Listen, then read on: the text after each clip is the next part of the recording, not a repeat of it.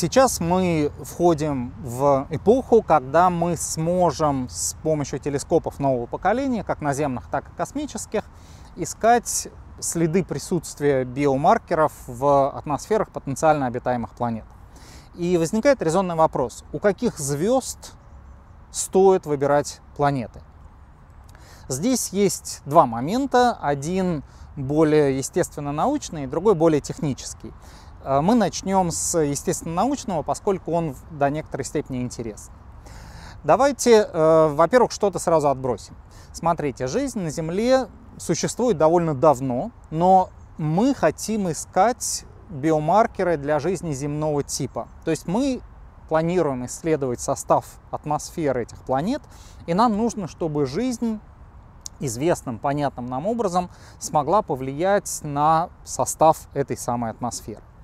Вот такая глобальная жизнь, влияющая на атмосферу Земли, э, существует на нашей планете не так уж долго. Эм, и поэтому мы не можем брать очень массивные звезды, просто потому что они недостаточно долго живут. Чем больше масса звезды, тем короче время ее жизни. Самые массивные звезды, которые массивнее Солнца примерно раз в 100, они живут всего лишь около 10 миллионов лет, иногда даже меньше, 2-3 миллиона лет. За такое время, вообще говоря, даже планета сформироваться не успеет, не то что появиться жизнь. Наше Солнце имеет полную продолжительность жизни, порядка 12 миллиардов лет, но снова нам не интересна полная продолжительность жизни. Нам интересна продолжительность жизни звезды с более или менее постоянными параметрами. То есть Солнце должно оставаться примерно таким, каким мы видим его сейчас. Эта стадия соответствует жизни звезды на так называемой главной последовательности. И на этой стадии в недрах звезды водород превращается в гелий. То есть нам нужно, чтобы звезда достаточно долго существовала именно на этой стадии для того, чтобы успела сформироваться планета, на планете успела сформироваться жизнь, и в ходе естественной эволюции эта жизнь дошла бы до такой стадии, что она э, существенным образом влияла бы на состав атмосферы этой самой планеты. Для Солнца вот это время жизни на главной последовательности составляет около 10 миллиардов лет. Снова не все так просто на протяжении вот этого этапа своей эволюции Солнце тоже меняется. Немножко растет его светимость. И вообще говоря, жизнь на Земле станет невозможной уже всего лишь через миллиард лет. Ну, то есть, вообще говоря, довольно скоро, но э, от момента формирования звезды до этого печального периода в ее жизни пройдет почти 6 миллиардов лет, что оказалось достаточно для появления жизни. Соответственно, наверное, нам нужны звезды, которые могут на этой стабильной стадии прожить хотя бы 5-6 миллиардов лет. Давайте посмотрим, какие ограничения это дает. Время жизни звезды начинает очень быстро падать с ростом массы. Звезда всего лишь вдвое более массивная, чем Солнце, имеет продолжительность жизни примерно в 4 раза меньше. В 4 раза меньше это уже за гранью, и поэтому оказывается, что если мы смотрим в сторону больших масс, то э, нам приходится ограничиваться звездами примерно такими же, как Солнце. Давайте пойдем в сторону меньших масс теперь. Как далеко мы можем добраться? Самые легкие звезды имеют массу примерно 1 десятая массы Солнца, чаще говорят о более точном значении 7-8 сотых масс Солнца. Это соответствует минимальной массе водородно-гелиевого объекта, в недрах которого температура и плотность достаточно высоки для того, чтобы начались термоядерные реакции, чтобы водород начал превращаться в гелий, то есть чтобы наш объект вообще появился на этой самой главной последовательности. Самые легкие звезды называют красными карликами, и время жизни самых легких красных карликов по сути бесконечно. Оно очень велико, оно больше, чем возраст нашей галактики, больше, чем возраст нашей Вселенной. Так что с этим там все хорошо. Более того, если мы возьмем звезду всего лишь чуть-чуть менее массивную, чем Солнце, скажем 0,9 масс Солнца, то время жизни этой звезды уже больше времени жизни Вселенной. Так что э, если мы берем легкие звезды, то продолжительность их жизни никакой проблемы не составляет. Тем более э, хорошо брать легкие звезды, э, что их больше. Чем меньше звезды, тем чаще они встречаются. Это тоже очень крутая зависимость. Поэтому, вообще говоря, галактика по числу звезд в основном и состоит из красных карликов. Ну, давайте сфокусируемся на красных карликах и посмотрим, все ли там в порядке э, с точки зрения существования жизни. Красные карлики, легкие звезды, долго живут на главной последовательности и, казалось бы, обеспечивают очень стабильные условия, что, вообще говоря, для жизни крайне важно. Есть одна проблема. Э, звезды разных масс имеют разное внутреннее строение. Звезды типа Солнца имеют ядро, в котором идут термоядерные реакции, потом зону так называемого лучистого переноса энергии и конвективную оболочку снаружи. Эта конвективная оболочка приводит к непрерывному перемешиванию вещества во внешних слоях Солнца, и это важно для солнечной активности. Солнечная активность связана с магнитными полями, и сильные магнитные поля, которые мы наблюдаем в области пятен, например, порождаются именно этой самой конвекцией в конечном счете.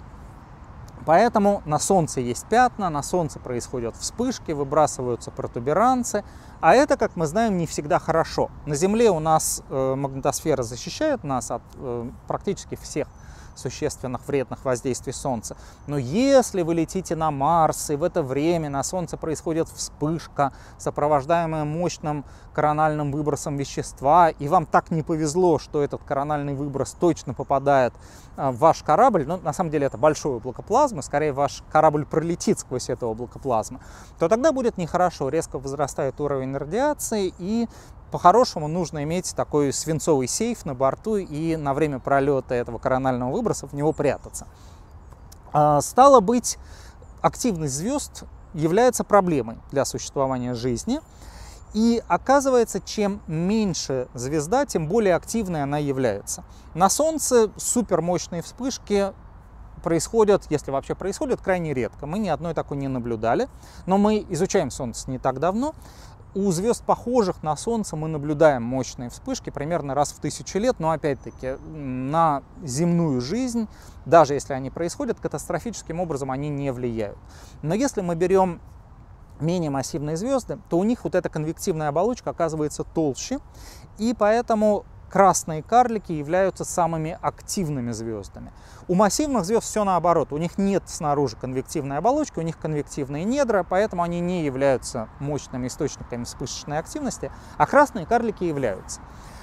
Поскольку эти звезды вдобавок к небольшой массе имеют маленькую светимость, то чтобы планета попадала в зону обитаемости, она должна находиться очень близко от этого самого красного карлика.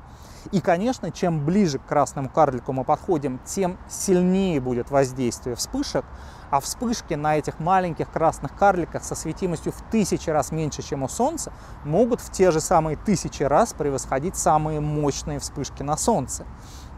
И вот это является уже большой проблемой, Кроме того, если планета находится очень близко от своей звезды, ее вращение может синхронизоваться с орбитальным движением, точно так же, как э, собственное вращение Луны синхронизовалось с ее орбитальным вращением вокруг Земли. То есть планета в зоне обитаемости у красного карлика с большой вероятностью будет все время повернута к звезде одной стороной. Это тоже плохо с точки зрения климата. На одной стороне будет очень жарко, на другой холодно, будут очень мощные потоки в атмосфере этой планеты возникать. И вообще говоря, для жизни это не очень хорошо. Так что в идеальной ситуации мы действительно хотели бы искать жизнь на планетах, которые вращаются вокруг звезд типа Солнца. Может быть, чуть-чуть больше, буквально на десятые доли массы Солнца э, мы можем взять более массивные звезды, может быть, немножко поменьше. Это должны быть звезды уже такого среднего возраста, возрастом э, несколько миллиардов лет, лучше больше 5 миллиардов лет. Но кроме того, что таких звезд меньше, чем красные карлики, а что это означает? Это означает, что такие звезды реже встречаясь, в среднем находятся дальше от нас. То есть если мы возьмем область размером, скажем, диаметром 100 световых лет, то в ней будет много красных карликов нужного возраста, а вот звезд типа Солнца будет не так много. Но сколько-то все равно будет попадать. Но вот теперь мы приходим к техническим проблемам, и здесь оказывается, что пока с теми телескопами, которые у нас есть, и даже с теми, которые появятся в ближайшие десятилетия, мы можем надеяться достаточно детально изучать составы атмосфер только у планет вокруг красных карликов. Поэтому, хотя, с одной стороны, Оптимисты вроде меня говорят, что да, к концу 20-х годов у нас будут инструменты, способные обнаружить кислород в атмосферах потенциально обитаемых планет. С другой стороны, это будут планеты не у самых подходящих звезд, это будут планеты у красных карликов.